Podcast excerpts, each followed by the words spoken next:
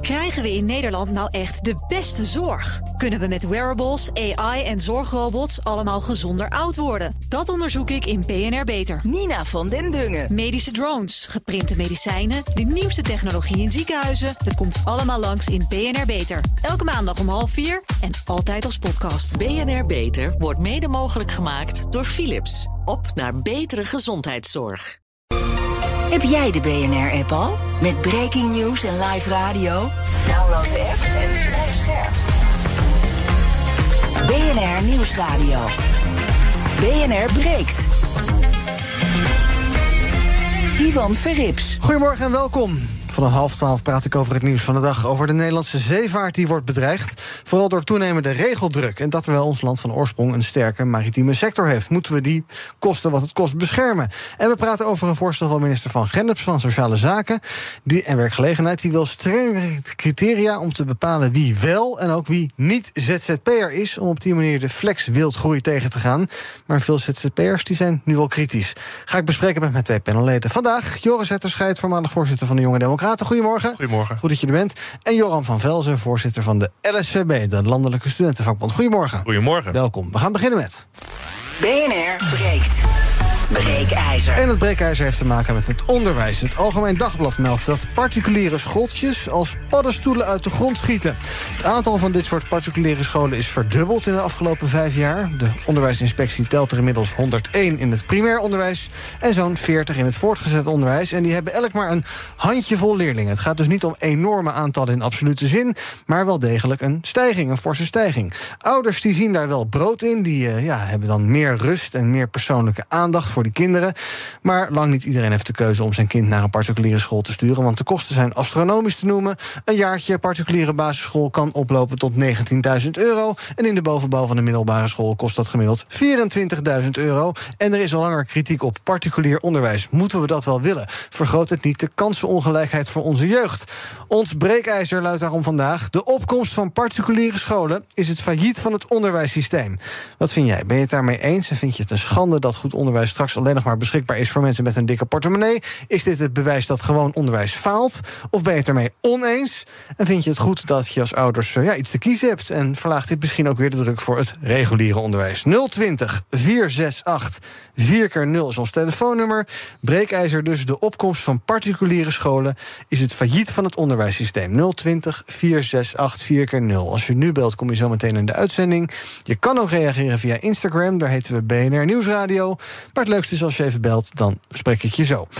Zometeen hoor je hoe mijn twee panelleden erover denken. Maar ik begin bij Guido Walraven, onderzoeker van het kenniscentrum Gemengde Scholen. Hij doet onderzoek in meerdere gemeenten naar, gemeenten naar de vraag of er een gelijk speelveld bestaat voor ouders en leerlingen in die gemeente in het onderwijs dus. Guido, goedemorgen. Goedemorgen. Opkomst van het particuliere scholen is het faillissement van het onderwijssysteem. Wat vind jij? Um, nou, ik vind failliet uh, van het hele onderwijssysteem vind ik wat zwaar aangezet. Mm -hmm. Maar ik denk wel dat de opkomst van, opkomst van particuliere scholen een heel zorgelijke zaak is. En daar heb ik twee redenen voor. De eerste reden heeft te maken met uh, dat we een democratische samenleving zijn. En dat je eigenlijk in zo'n samenleving niet wilt dat het uitmaakt waar je wieg staat. He, uh, goed onderwijs moet voor iedereen zijn en daar moeten gelijke kansen op zijn. Iedereen moet zijn of haar talenten kunnen ontwikkelen. Mm -hmm. En op het moment dat je particuliere scholen hebt, dan bouw je een soort drempel in voor dat onderwijs. Dus dat is de eerste reden waarom het een slecht idee is. En de tweede reden heeft ermee te maken dat onze samenleving ook gekenmerkt wordt door diversiteit. En dan is het belangrijk dat we met elkaar leren omgaan met verschillen.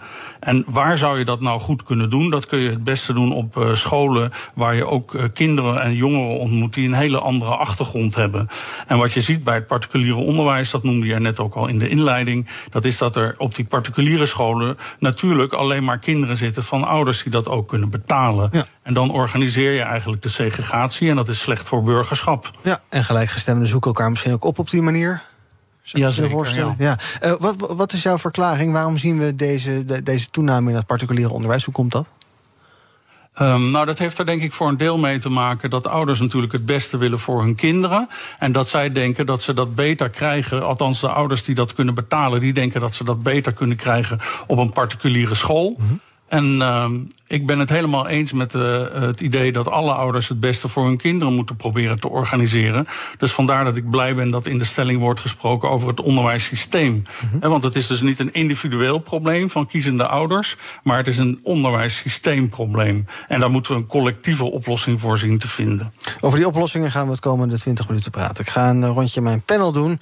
Joris, ons breekijzer. De opkomst van particuliere scholen is het failliet van het onderwijssysteem. Ja, het is toch een beetje de jongere partij van de onderwijspartij. Waar je ooit, waar je ooit bij zat. Ja, ik, zei, ik ben geen voorzitter Nee, nee, meer, ik dus het is nu mijn eigen, mijn eigen mening. Maar ik ben het uh, deels wel mee eens. Ik denk wel dat het, uh, als je ziet dat nu kinderen met uh, 30, 35 kinderen soms in de klas zitten, dat, dat, dan snap ik wel dat ouders zeggen van, nou, ik, ik ga wel, als, als ik het kan betalen, ik ga ze naar een kleinere school sturen. ja, een school sturen. Aan de andere kant is dat precies wat, wat net ook werd gezegd, die dat verschil dat wil je niet. Je wil eigenlijk gewoon dat iedereen naar een normale school gaat. Maar ik denk ook aan de andere kant, het is wel belangrijk dat het kan. Dat je, uh, dat je een, school kan oprichten wat niet per se een, een, een, een staatsschool even op deze even gezegd uh, is. Ja. Ik denk dat de vrijheid van onderwijs, dat je je eigen school kan richten, nog steeds wel belangrijk is. Ik denk niet dat je daar helemaal vanaf moet. Mm -hmm. Maar misschien is het wel nodig om er daar uh, een, een, regels aan te stellen. Of, of, of, of dat een soort van te reguleren. Ja. Dus je neemt het die ouders niet per se kwalijk? Nee. Als je de mogelijkheden hebt, nee, ik ja, snap het wel, zou je ja. het niet doen. Alleen dat je een drempel hebt van 25.000 euro voor een jaar om daar naartoe te gaan. Dat is natuurlijk wel oneerlijk. Ja, zeker. Alleen, ja, dat is natuurlijk logisch, want ze krijgen geen subsidie vanuit nee. de overheid. Uh, daar moeten we iets aan doen. Kijken hoe kun je zorgen dat, dat, dat je bijvoorbeeld wel je eigen school op kan richten. Maar dat bijvoorbeeld dat ook toegankelijk is voor andere kinderen. En ik snap ja. dat het heel lastig is. Uh -huh. Alleen, um, daar moet iets aan gebeuren. Maar eigenlijk het, het, grotere verhaal is waar echt iets aan moet gebeuren... is natuurlijk het, het reguliere onderwijs. Dat moet gewoon nog beter. Alleen, je zit natuurlijk met lerarentekort. Ja. Uh, allemaal uh, geld. Dus dat, dat blijft gewoon een lastig. Ik denk dat je een soort visueuze cirkel uh, komt uiteindelijk. Johan, wat vind jij? Failliet van het onderwijssysteem? Ja, kijk, ik denk inderdaad dat het feit dat deze scholen zo in opkomst zijn, is natuurlijk ook een gevolg uh, van dingen zoals het leraartekort. Mm -hmm. uh, uh, ja, steeds minder persoonlijke aandacht voor leerlingen in het klaslokaal. Weet je, 30 kinderen op één juf of meester is echt geen uitzondering meer. En ik denk dat ouders terecht ook wel zien dat daarmee misschien hun kind tekort gedaan wordt. Ja. Dat die misschien niet volledig maatwerk kan krijgen. Tegelijkertijd ben ik wel echt tegenstander uh, uh, tegen, tegen dit soort grote tegen dit soort privéscholen. Ik denk dat de kans van ongelijkheid enorm gaat vergroten. En als ik kijk naar mijn eigen uh, tijd op de, op de basisschool, was het voor, jij, voor mij juist zo goed om uit mijn bubbel te komen en andere mensen te ontmoeten. Um, dus ik, ja, ik zou echt wel uh, willen kijken hoe kunnen we zorgen dat we die privéscholen zo, zoveel mogelijk beperken. Ja. Oh, het, ja? het, is natuurlijk ook niet zo dat je op de reg het regulier onderwijs die bubbels niet hebt. Je hebt natuurlijk ook wijken waar die basisscholen staan. Je hebt, ja. uh, het wordt dan zwarte scholen genoemd. Ja. In de, eigenlijk, de achterstandswijken. En je hebt dan in de rijke wijk heb je eigenlijk de kakkerscholen. Dat is natuurlijk daar net zo. Ja, waar ouders met uh, veel plezier honderden euro's uh, zogenaamd vrijwillige ouderbijdrage betalen. Waardoor een totaal andere situatie is ontstaat dan een paar straten verderop, bij wijze van Precies, spreken. Guido, we horen de afgelopen jaren al van de onderwijsinspectie eigenlijk doorlopend zorgen als het gaat om taalniveaus, rekenniveaus van op scholen. Uh, gaat dat op um, private, particuliere scholen daadwerkelijk ook beter? Um, daar hebben we niet helemaal goed zicht op, omdat de inspectie daar op een andere manier naar kijkt dan naar reguliere scholen.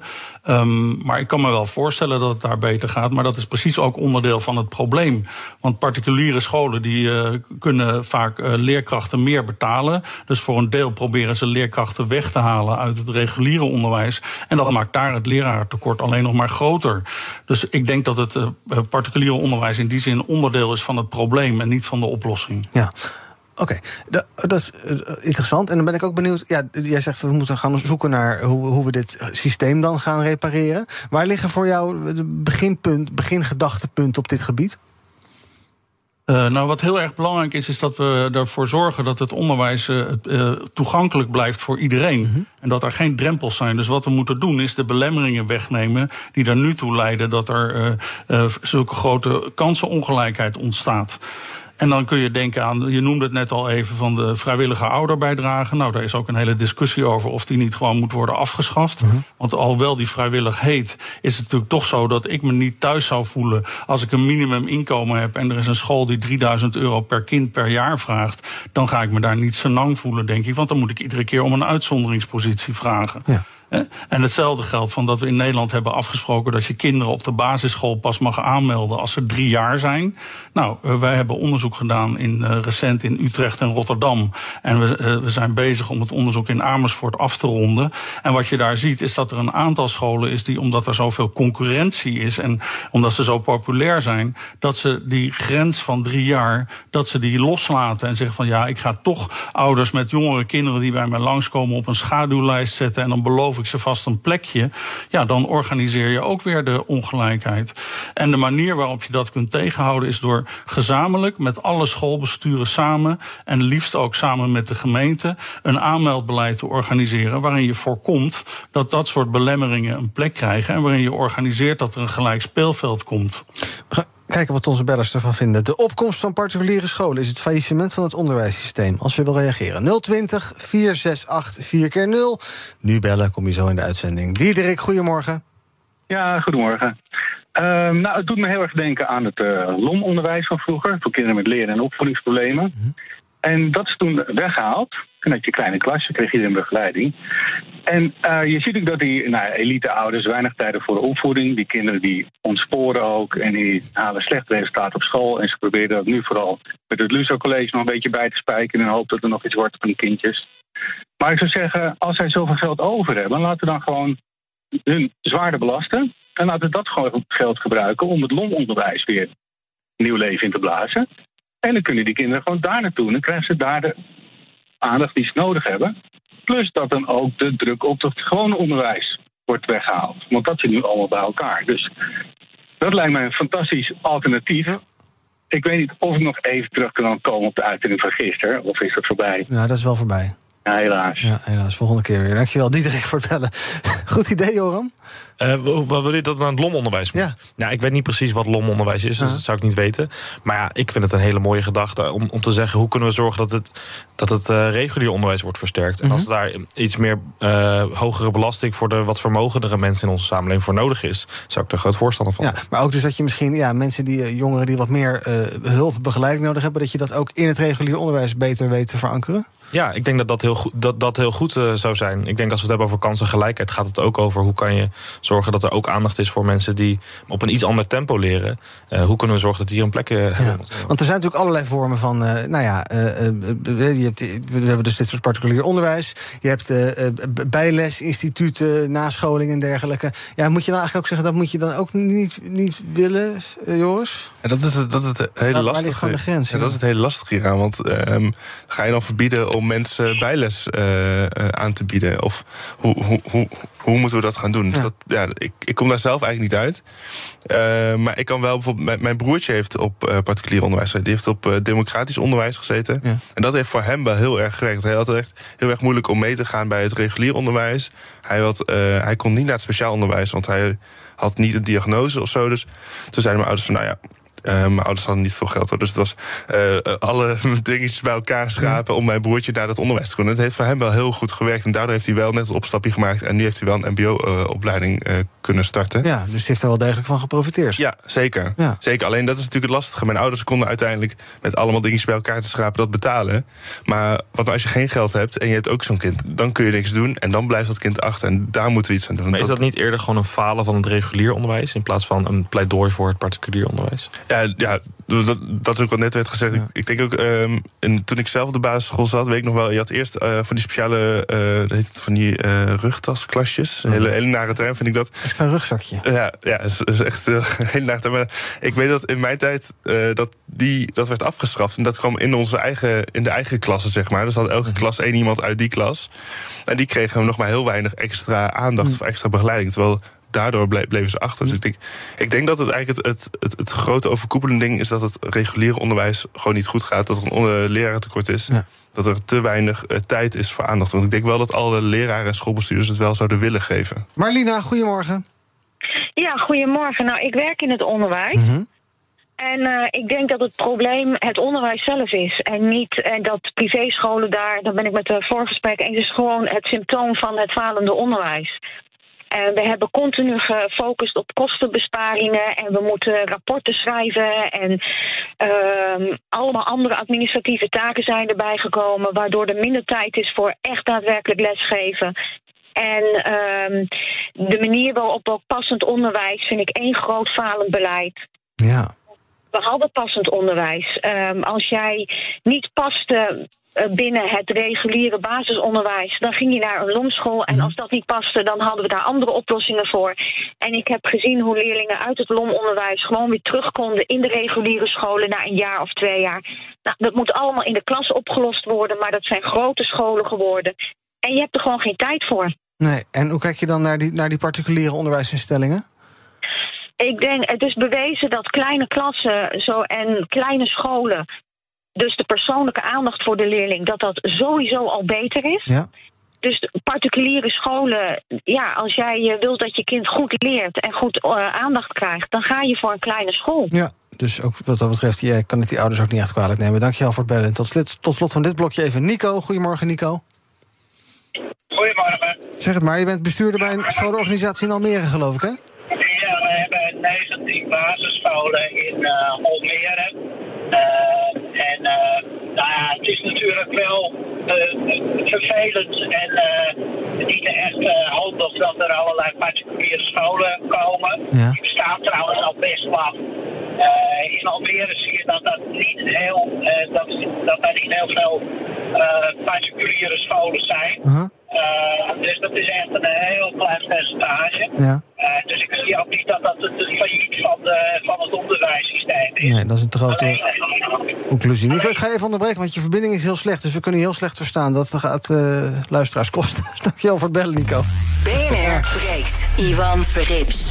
Ik heb soms dan bellen de mensen met een slechte verbinding. Dan moet ik heel goed luisteren met mijn koptelefoon. Dan denk ik, luisteraars in de auto, die verstaan er echt geen woord meer van. Dus dan moeten we er toch een beetje ophouden, dat spijt me.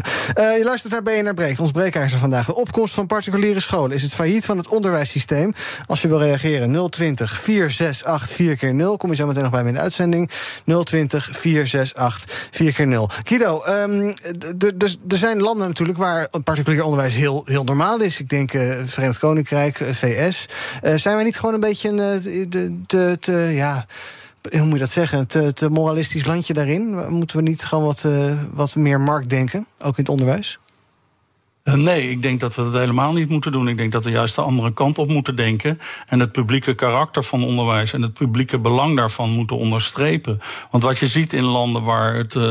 Private onderwijs groot is en waar veel particuliere scholen zijn, is dat die kloof tussen de arme en de rijke mensen alleen maar groter wordt. Omdat als die rijke mensen beter onderwijs krijgen, omdat ze dat kunnen betalen, dan hebben ze ook een betere uh, uitgangspositie op de arbeidsmarkt.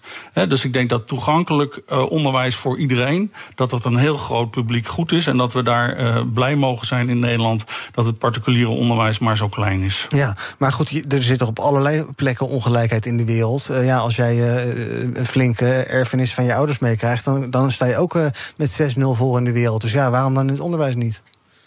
Nou ja, omdat juist het onderwijs, dat wordt wel eens uh, verteld, hè, van de onderwijs heeft ook een soort rol als een emancipatiemachine. En het kan de sociale mobiliteit, hè, dus dat mensen uh, langzaam opklimmen in de samenleving, kan het enorm bevorderen. En dat is één kant van de zaak. En de andere kant van de zaak, en dat wordt wel eens vergeten, is dat ook economen vaak zeggen van ja, wij hebben er als land belang bij dat iedereen zijn talenten zo goed mogelijk ontwikkelt. Want dat is goed voor de economie. Dus op het moment dat je een kloof organiseert en kansenongelijkheid in het systeem toelaat, mm -hmm. dan doe je eigenlijk jezelf als land ook weer tekort. Jacob, goedemorgen. Ja, goedemorgen. Uh, Zet je radio even uit, Jacob, want ik hoor mezelf ja, terug. Ja, ik hoor. Ja, ik zal hem even terugdraaien. Ja. Moment hoor. Eén momentje. Ja, geef ja, maar rustig aan. Even zien. Zo.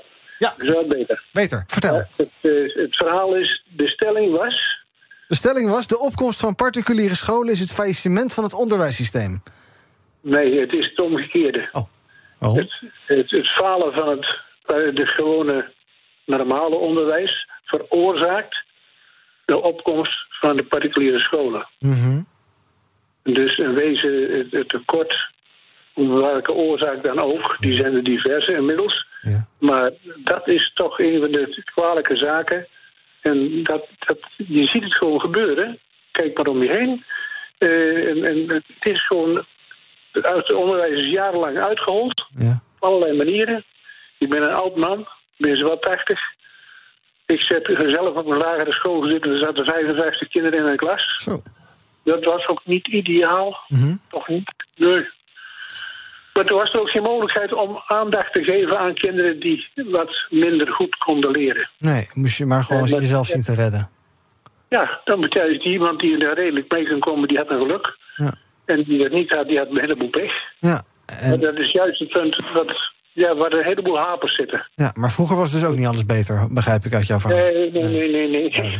Nee, duidelijk. Dankjewel voor het bellen, Jacob. Ralf, goedemorgen. Goedemorgen, met Ralf Kemp spreek je. Hallo Ralf, zeg het maar. Kun je me horen? Ja hoor, duidelijk. Hallo. Hi Ralf. Je kunt me nu horen? Of Ja, niet? ik kan je goed horen. Oké. Ja, wat ik, eh, eigenlijk ben ik het eens met, eh, met eh, de meneer die hiervoor gesproken heeft.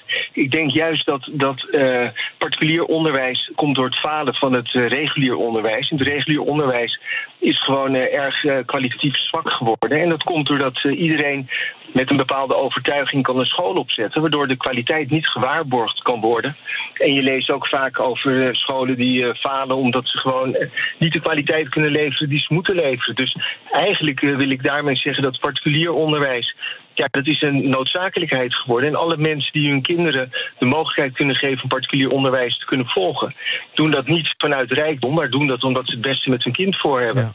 Net zoals een de spreker ook eh, een tijdje geleden zei. Duidelijk, dankjewel Ralf voor het bellen. Eh, een beetje afrondend in dit half uur, Guido. Ehm, eh, nou, dit is misschien wel heer to stay. Althans, zie jij politieke beweging om daar iets aan te doen?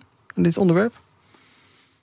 Ehm, nou ja, de, een van de dingen die er gebeurt is dat er eh, wordt nagedacht om meer te investeren in het gewone onderwijs.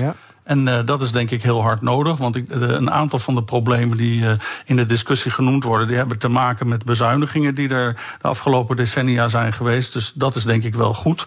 En eh, daarnaast zie ik een beetje een soort tegen, tegenstrijdige signalen. Want aan de ene kant is het zo dat er een beleidsagenda is aangenomen tegen segregatie. Hè, die dus gaat over kansengelijkheid en de kloof verkleinen. En aan de andere kant wordt er steeds meer ruimte geboden om nieuwe scholen op te richten. En die, dat zijn vaak scholen die eh, de kansenongelijkheid versterken. Dus eh, ik zie een beetje een eh, mixed verhaal, helaas. Guido Walraven, dankjewel. Fijn dat je bij ons was. Onderzoeker van het kenniscentrum Gemengde Scholen. Zometeen ga ik verder praten met twee panelleden, met Joris en Joram, over het nieuws van de dag. Over de Nederlandse zeevaartindustrie, die dreigt door de regeldruk ten onder te gaan. Waarschuwen onderzoekers van het Den Haag Centrum voor Strategische Studies. Hoe kunnen we dit voorkomen? Hoe nodig is dat? En Matthijs van Nieuwkerk terug op de buis. Een zekere tv-baas, die heeft daar wel oren naar. Ik hoop dat het heel snel gebeurt. Het duurt veel te lang. Kijk, iedereen is er inmiddels wel achter. En dat hoor ik ook op straat. Mensen die zeggen van... Jemineetje, dit is wel een hele zware straf. En datzelfde geldt voor Tom Egbers. Voor Frans Klein, Marco Borsato ook. Wat is er nu tegen hem? Ja, misschien kunnen ze met z'n vier een programma gaan maken. Ehm, is Matthijs van Nieuwkerk genoeg gecanceld? Gaan we zo bespreken in het tweede deel van BNR Break. Tot zo. Krijgen we in Nederland nou echt de beste zorg? Kunnen we met wearables, AI en zorgrobots allemaal gezonder oud worden? Dat onderzoek ik in BNR Beter. Nina van den Dungen. Medische drones, geprinte medicijnen, de nieuwste technologie in ziekenhuizen. Het komt allemaal langs in BNR Beter. Elke maandag om half vier en altijd als podcast. BNR Beter wordt mede mogelijk gemaakt door Philips. Op naar betere gezondheidszorg. We zijn altijd maar onderweg. Altijd in voor een alternatieve route. En altijd zo snel en het liefst ook zo duurzaam mogelijk. BNR Mobility. Altijd op maandag om half twee. Met Meijnerd Schut. En natuurlijk altijd met Nout Broekhoff. Oh ja, en je kunt het ook altijd terugluisteren in je favoriete podcast-app. Abonneren maar. Altijd doen. BNR Mobility wordt mede mogelijk gemaakt door ALD Automotive en Leaseplan. BNR Nieuwsradio. BNR breekt. Ivan Verrips. Welkom terug. In mijn panel vandaag Joram van Velsen, voorzitter van de LSVB. Voor het laatst hier in deze hoedanigheid, geloof ik. hè? De allerlaatste keer, dat is me even nog 17 dagen en dan ben ik helemaal weg. Oh, ben je, zie je daar naar uit of vind je dat jammer? Ehm, ik vind het werk nog steeds ontzettend leuk, dus ik ga dat heel erg missen. En de mensen. Maar ik ben ook wel moe, dus ik vind vakantie ook wel. Ja, en dat het zo lekker aan de zomer, begin van de zomer is. Spring, wie is je opvolger? Eh, Elisa Weehuizen heet. Oké, is dat een leuke vrouw? Ik vind het wel. Ze studeert aan de Erasmus Universiteit. En, eh, ja, ik denk weer totaal anders dan ik en dat is heel goed. Nou, dan gaan we er eens bellen binnenkort, kijken of ze langs wil komen. En ook bij Joris Hetterscheid, die heeft al afscheid genomen van de Jonge Democraten. Daar was hij de voorzitter. Fijn dat je er bent. We gaan praten over het nieuws van de dag. Te beginnen met ZZP'ers. Want minder flex, dat is de inzet van minister van Sociale Zaken en Werkgelegenheid Karin van Gennep in haar nieuwe plannen voor de arbeidsmarkt. Met strengere criteria moet duidelijk worden wie wel en wie niet ZZP'er is. Om zo de flex wildgroei tegen te gaan. Maar veel van die ZZP'ers en ook organisaties die hen vertegenwoordigen, die zijn nu al kritisch. En zeggen ja, dit soort criteria, dat zou de vrijheid van het ondernemerschap beperken. Luister even mee naar Marion van Happen, CEO van HR-techdienstverlener Head First. Die brak ook een lans voor juist meer flex. Want, zegt zij, het vaste contract is echt niet meer van deze tijd. De plannen waar de minister zich op baseert, die zijn in een totaal andere tijd tot stand gekomen. Dat was voor corona en we weten allemaal dat die realiteit ons heeft ingehaald. En dat we op dit moment ook echt te maken hebben met een extreem krappe arbeidsmarkt. En daarom pleit ik ook voor maximale flexibiliteit te creëren in de arbeidsmarkt, ongeacht de contractvorm. Ja, vandaag wil de Tweede Kamer dus eh, praten met eh, de minister over die ZZP'ers. Zo denkt Van Gennep bijvoorbeeld dat er eh, van de 1,2 miljoen ZZP'ers in ons land... er zo'n 200.000 onterecht aan het werk zijn als zelfstandigen. Ehm, ja, wat vinden jullie? Is, is, de, is de markt van de ZZP'ers inderdaad doorgeslagen, Joram? Zijn, hebben we te veel mensen die zelfstandig zijn, maar dat eigenlijk niet zijn?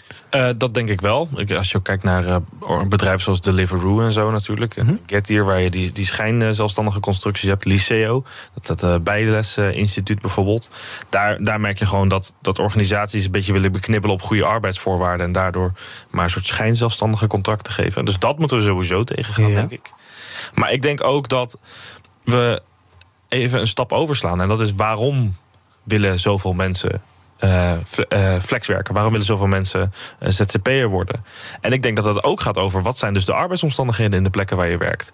Ehm, eh, eh, eh, krijg je wel de ruimte om binnen een vast contract ook eh, flexibel te werken? Ja. Ehm, en ik, ik denk dat die vraag ook nog eerst beantwoord, beantwoord moet worden voordat we gaan zeggen nee, we willen het wel of we willen het niet.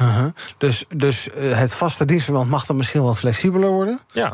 En het flexibele dienstverband is misschien een beetje doorgeslagen af en toe. Dat denk er ik zijn inderdaad voorbeelden, eh, als je nou denkt aan die, aan die riders van die, eh, van die bezorgdiensten.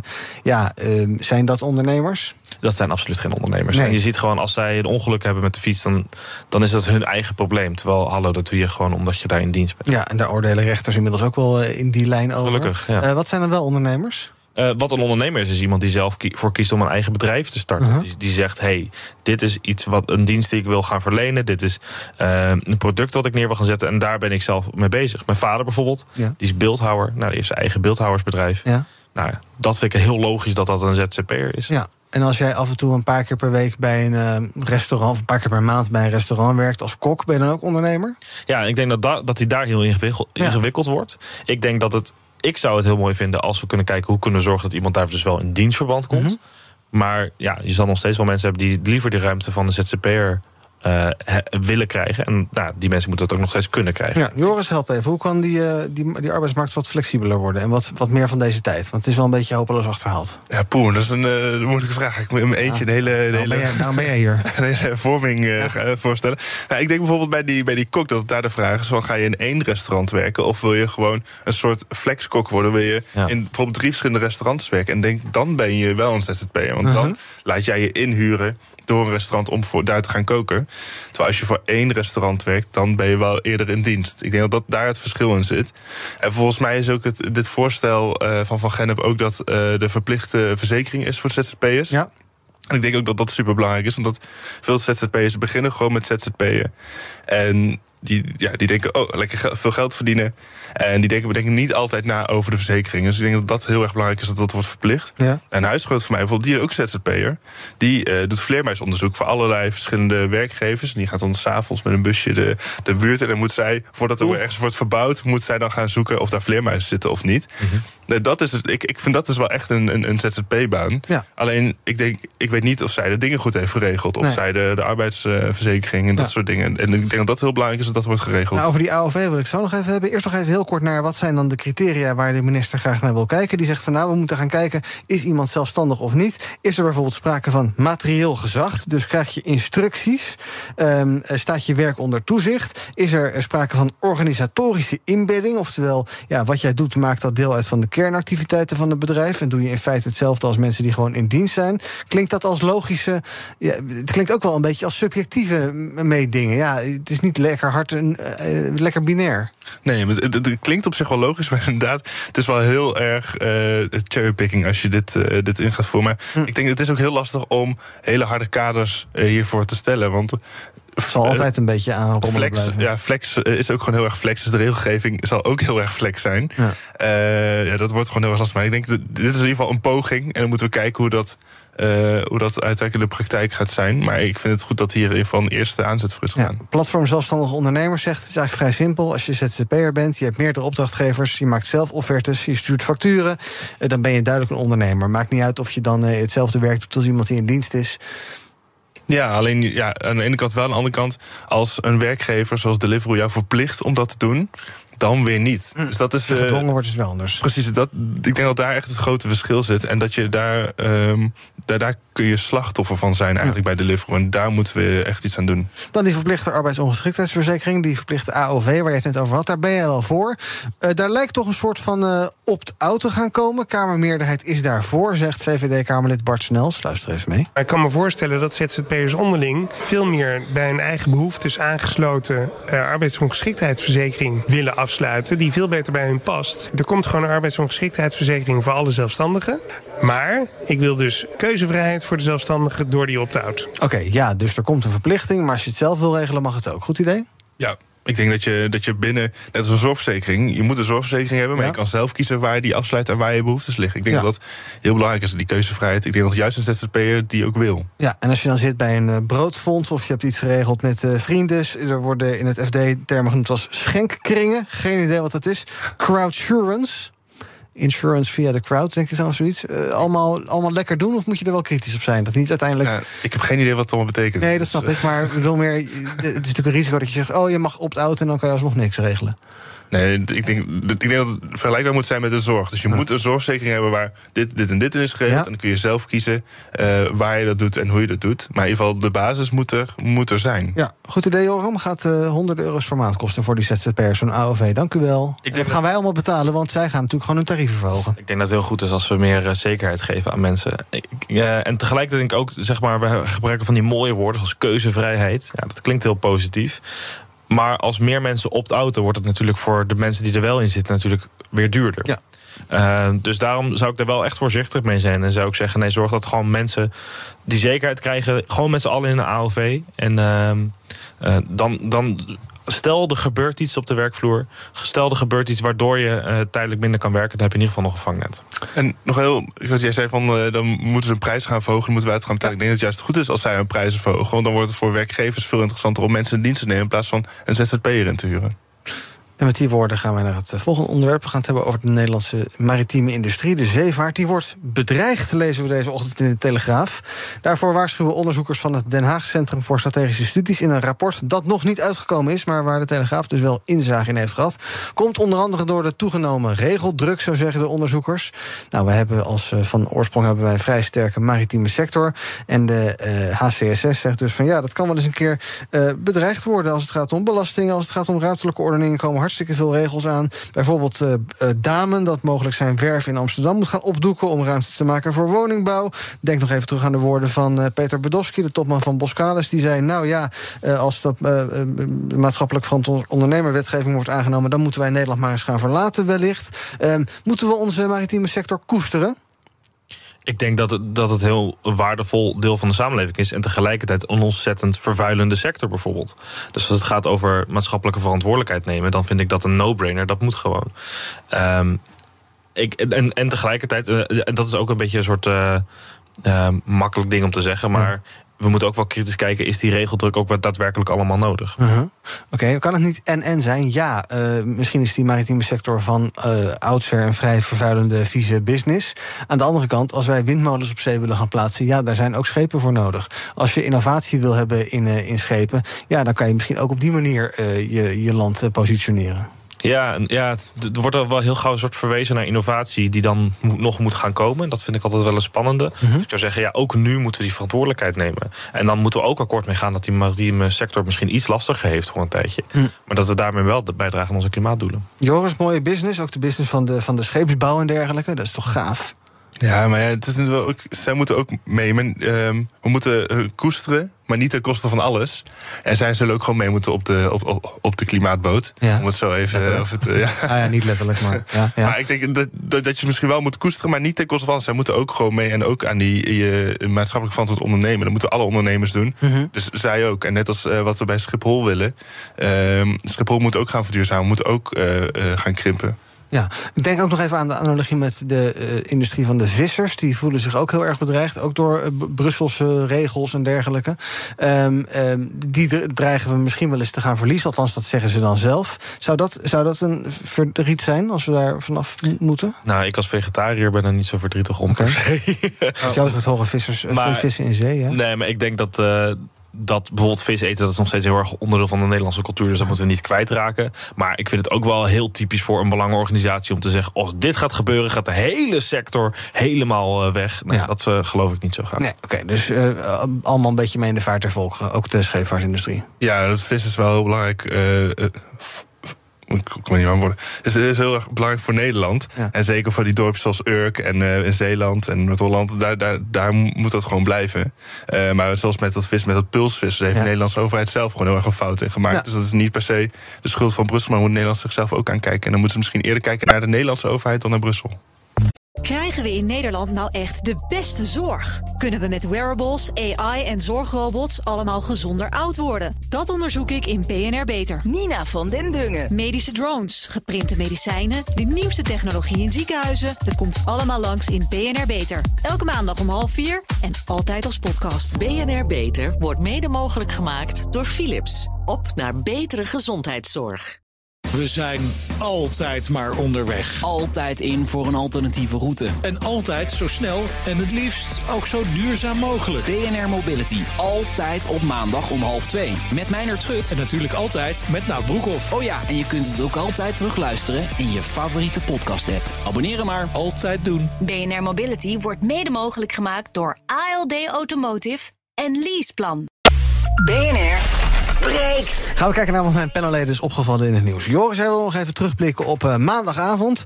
Toen er gebeurde dit. Vision Pro is a new kind of computer that augments reality by seamlessly blending the real world with the digital world. It's the first Apple product you look through and not at. You can see, hear, and interact with digital content just like it's in your physical space. Ja, als je het hoort zonder beeld, dan denk je wat voor drugs heeft Tim Cook gebruikt. Maar dat terzijde.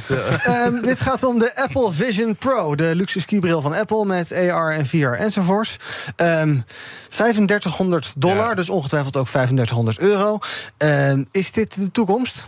Ja, dat is. Uh, ik ben heel benieuwd. Want uh, ik, ik, ik, moet nog denken aan toen we de iPad kregen. Dat iedereen van, moet je nou met, met, een, met, een, met een scherm waar je er niet mee kan bellen. En vervolgens had iedereen een iPad. Ik ben heel benieuwd hoe dit gaat zijn. Dat, het eerste model voor 3500 dollar is natuurlijk voor de, vooral voor de ontwikkelaars.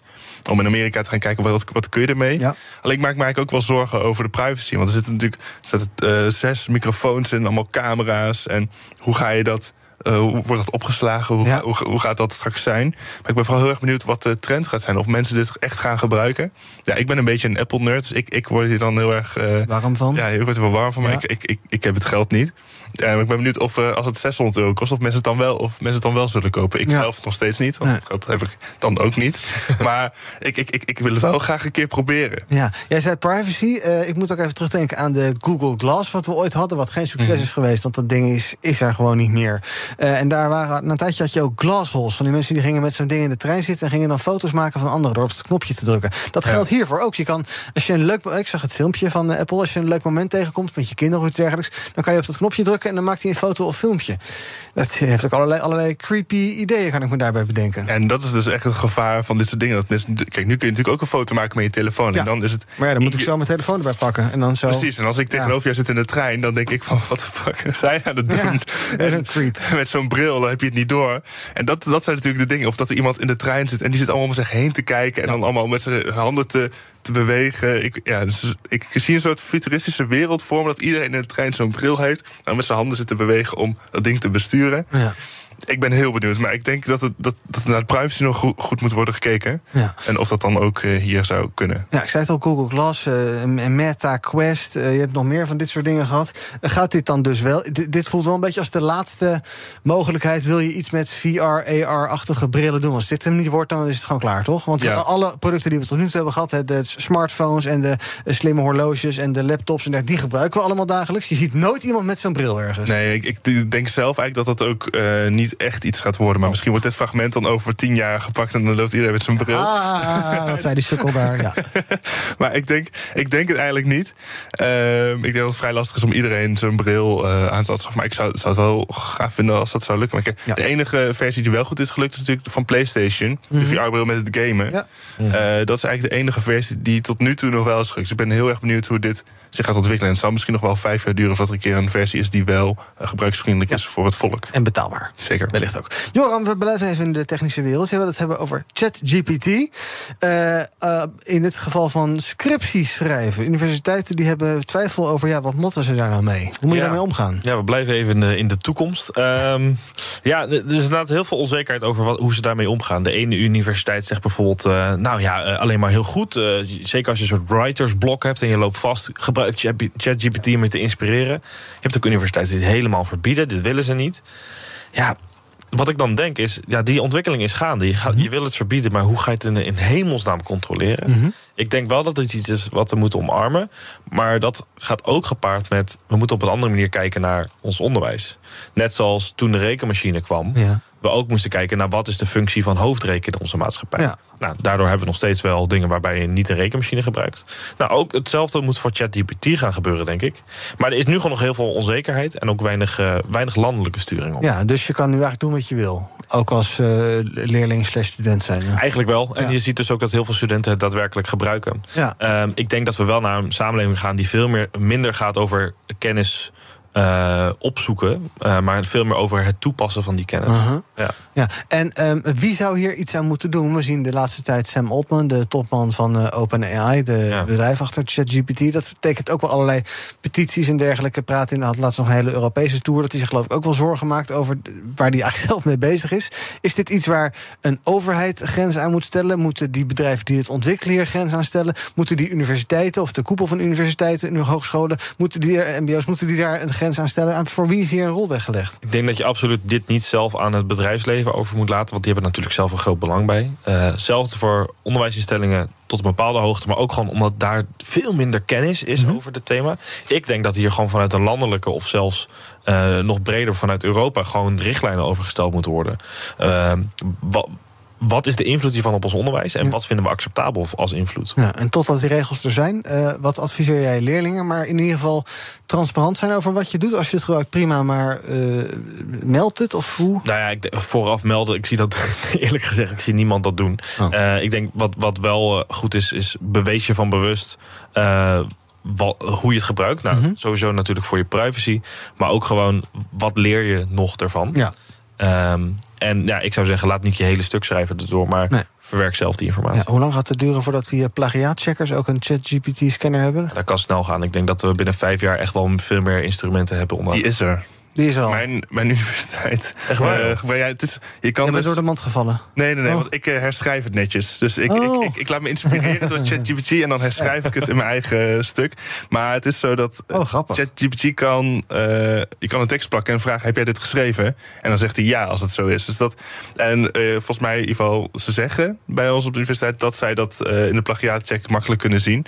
Eh, ik heb het nog niet durven proberen, maar ik gebruik het wel heel veel. Wat grappig. En je hebt daar geen ethische problemen bij. Want je zegt, ik laat een tekst genereren door die toepassing... en dan ga ik hem zelf herschrijven. Maar goed, dan is het toch uiteindelijk... dan doe je het alleen maar om het anders op te schrijven... dan ChatGPT het gedaan heeft, ja. Ja, maar ik gebruik het ook heel veel om bijvoorbeeld extredeerdersrechten. Dus het is best wel Oh makkelijk om feitelijkheden op te zoeken. Dus een samenvatting van een arrest of een, eh, wel, vraag ik welke artikelen eh, gaan, over, eh, gaan over dit ding in het Europees recht. En dan kun je dan heel makkelijk opzoeken. Dan krijg ik een hele lijst met, met mogelijkheden die ik dan verder ga uit. En dat werkt best goed dus. Heel goed.